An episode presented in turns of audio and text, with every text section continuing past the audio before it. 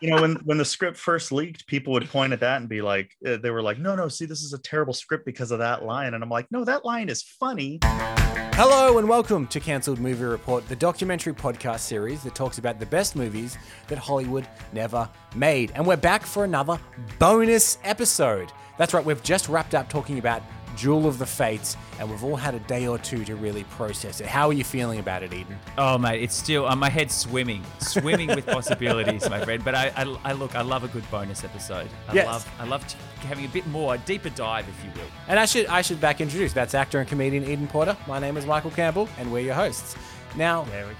Now, the idea of taking something that doesn't exist and in any way you can beating it into existence is something that, that that we do a lot on this show. And to that end, we wanted to introduce people to Andrew Winegarner. And he has done something that's I think very much up our alley. He's taken the whole screenplay from Jewel of the Fates, similar to us, and he turned it into an entire comic book. An amazing comic book. It looks so good. It's it's it's incredible, and we're really lucky to have him uh, with us today. Yeah, so what well yeah, what we thought is we wanted to know more about it. We jumped on a call with him all the way from California to learn a little bit about how this comic came to be. I think to maybe clarify for people that are listening to this show, um, do you want to explain, Andrew, what it is that you went and did with the Duel of the Fates script as a as a one man army, I suppose? What it was that you did with the script? well uh you know i read it i'm used to reading and writing scripts um but i know most people aren't. So when i read it and i liked it you know way more than the t-shirt that i'm wearing i'm, I'm wearing i'm wearing a rise of skywalker t-shirt. I don't dislike the movie. I just like duel of the fates better. But um so i read it and i thought well i, I just want to visualize it because it sparked my creativity.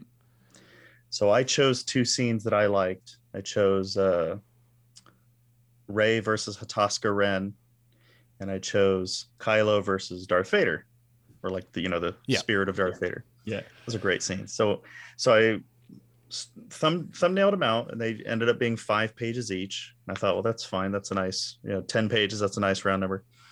So i i did 10 pages. I put a ton of effort into the coloring which i don't usually i don't think of myself as a colorist. But um you know i spent about a month coloring 10 pages and posted them on twitter and got a couple likes some of them from colin trevorrow himself Nice. and uh, so a friend, you know, I was talking to some friends of mine from UC Berkeley, and one of my friends said, "Well, are you going to do the whole thing?" Like, no, that's that's ridiculous. That's crazy. Yeah. way too much work. But uh, it was during the middle of COVID lockdowns, and my friend was like, "Look, I mean, you know, there's inspiration there. Go with it." And I was like, "Well, okay, that's true." so, um, and uh, I'm a teacher, so over the summer I don't work, but we do have my wife and I have three kids, so that's a work all in of itself. Yeah. But uh, yeah, I was able to do at least a page a day. Sometimes, if they're if they're you know were parts of it that uh, didn't have much background or anything, and I could just focus on faces or something. I, I could do sometimes three pages a day, drawing them. So, well, it's interesting to hear that that you started with two scenes in, in particular and then Yes. decided that it, there was something there. We had a similar thing, in fact, with this episode. Star Wars is such a gargantuan thing that we weren't sure whether or not we'd be able to do it, and we created just one scene before we did anything, which was Mm-hmm. Which um, one did you do? we had Rey and Kylo meeting on the temple in Mortis. I knew you'd come. The force is strong in this You're. you're in pain. Beneath the mask. Get out of my head. You won't like what you find. I'm stronger than Anakin Skywalker, stronger than his son. But you're still afraid Of what? You? of what you've become. The dark side has left you empty. And when we finally put it all together, instantly we were both like, "Oh, we have to do this now." Yeah. Now that we've heard a bit of it, we need. So Because I it's good. exactly. Yeah. This thing begs to be made. I don't understand why it wasn't. But anyway. yeah. Well, you, you brought up an interesting thing saying you were doing a certain amount of pages per day. How long do you think the have you been working or had you worked on this comic altogether? um, just over a year to draw it So I did seven issues, Wow. Roughly, usually 24 pages per issue. One of them is 30 pages because I had that was part of the initial 10 that I did. So I thought, well, Yeah. Anyway, um, yeah, I worked on it from March 2020 until April 23rd, 2021 Yeah, wow. to draw it. Now, some of the pages I would color as I went. Uh, I colored the entire first issue because I thought, well, I want people to see what this could be the best it can be to start out with. Uh, but then issues two through seven, I I only kind of spot colored if I like, oh, that's a great page. I want to color that, or there's sometimes one panel or something. But um, and I'm still working on it, but it is like to be read and looked at. It's completely done. Yeah, yeah. The whole I'm movie's just going there, yeah. back and I'm coloring it, um, which is going much faster than I thought.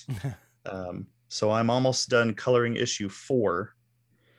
And just before this interview, I counted up and I have almost an entire issue also colored between the last three issues. So I really Wow. only have about two and a little bit issues to color. That's fantastic. Yeah, it's just obviously you're a big Star Wars fan from uh, from way back Absolutely. when. Yeah, very good. Yeah, because me and Cambo both are as well. And the thing that struck us um, more when we did read this uh, script was it it did feel more of a of a bit of a conclusion, and it wrapped up a lot of storylines and arcs that had been set up in some of the previous films. Um, and I just wanted to see whether you had sort of similar thoughts, or whether any particular um, things that you liked uh, that came out in the Duel of the Fates. Yeah, absolutely. I think um, you know, for all that the certain characters like, well, all the sequel trilogy characters, Rey, Finn, Kylo, the Knights of Ren, those are all J.J. Abrams characters. But I feel like Colin Trevorrow and Derek Connolly wrote a better finish for all of them Mm. in their version. Um, I I think Abrams probably didn't do as good of a job because he was so rushed Mm. Yeah. they, they brought him in and he had like 13 months to do the entire movie something like something ridiculous like, or Something maybe a year and a yeah. Half The So- the opposite. We talked about things that we quite like. Were there elements of the story, and we talked about a few in our episodes that didn't land for you in this script? Things that you thought Yeah. could Oh, have been better.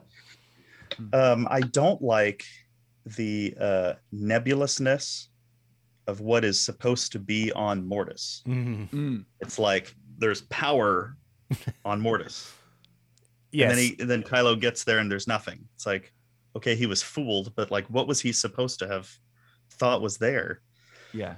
and it's not just him like luke is like no no don't let him get there because then he's going to take over and then it's like and then luke knew all along there was nothing there i don't really like that uh-huh. Yeah. Um, what they did they haven't um, nobody has leaked yet the second draft but apparently some people have seen it like collider and some other people or something but they've written articles about it and there was um, they took it from coruscant and they took away Remnicor as the place where the evil villain was Mm. and they made those two things the same so Ah. the Okay. new so in the second draft the new um first order capital was on a planet called Remnicor, which looked like coruscant anyway Right.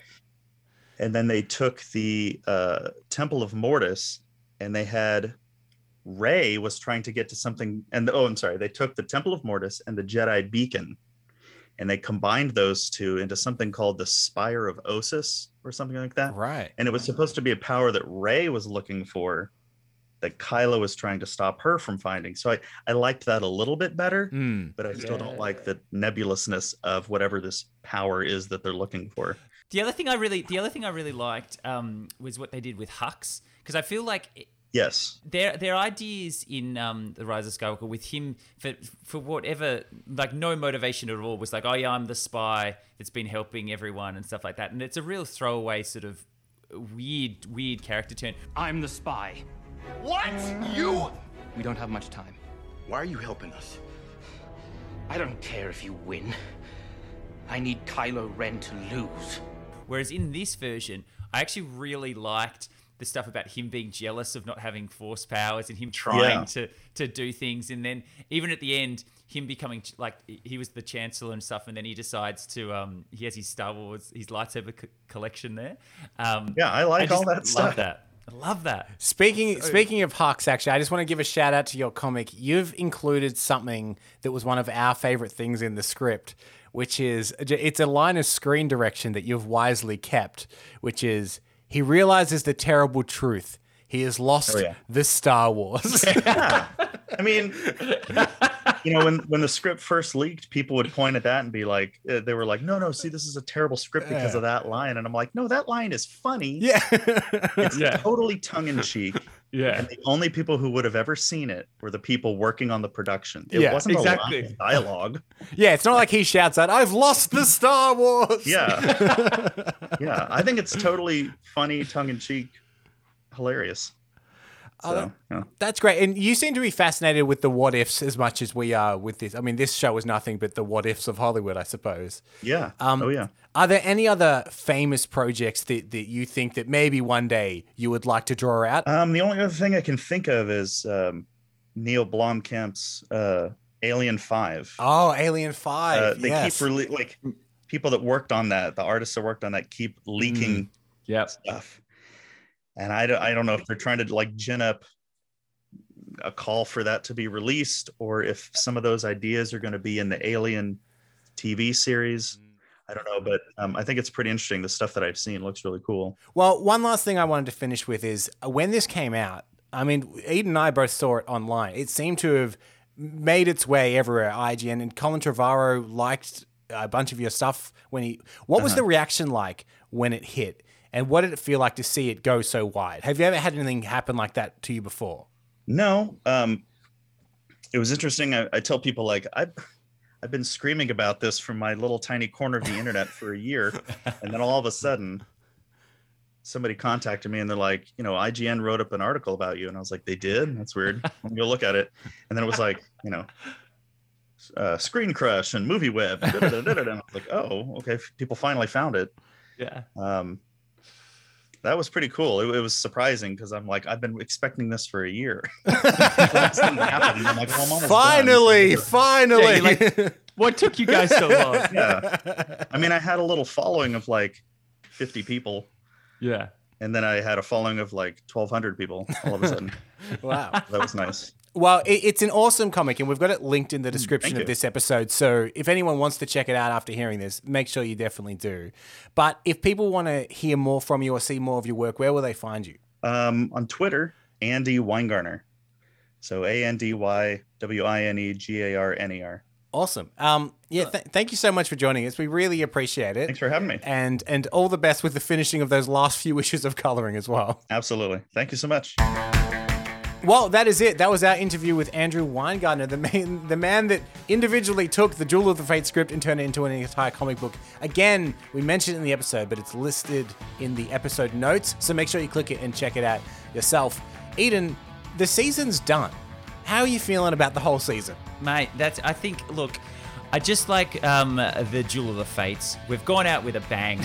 You know, we've really we've brought the trilogy together. Uh, it's been a fantastic season. I think we've hit some good films. But you know what? I've already I'm already starting to think about next season. Well, that's good. I've already got a couple of ones in there. Save them, in because we still have one more episode to come, which is a season two wrap up. If you have Let's any, wrap it up. if you have any questions, if you have any suggestions, if you have any thoughts on a film, like we have, I know a lot of people have thoughts on the spider sex scene from Spider Man. so anything Yeah, like that, yeah. send it through to cancelmovies at gmail.com or hit us up on social media, and we'll be back very soon for our season two wrap up. But until then, take care.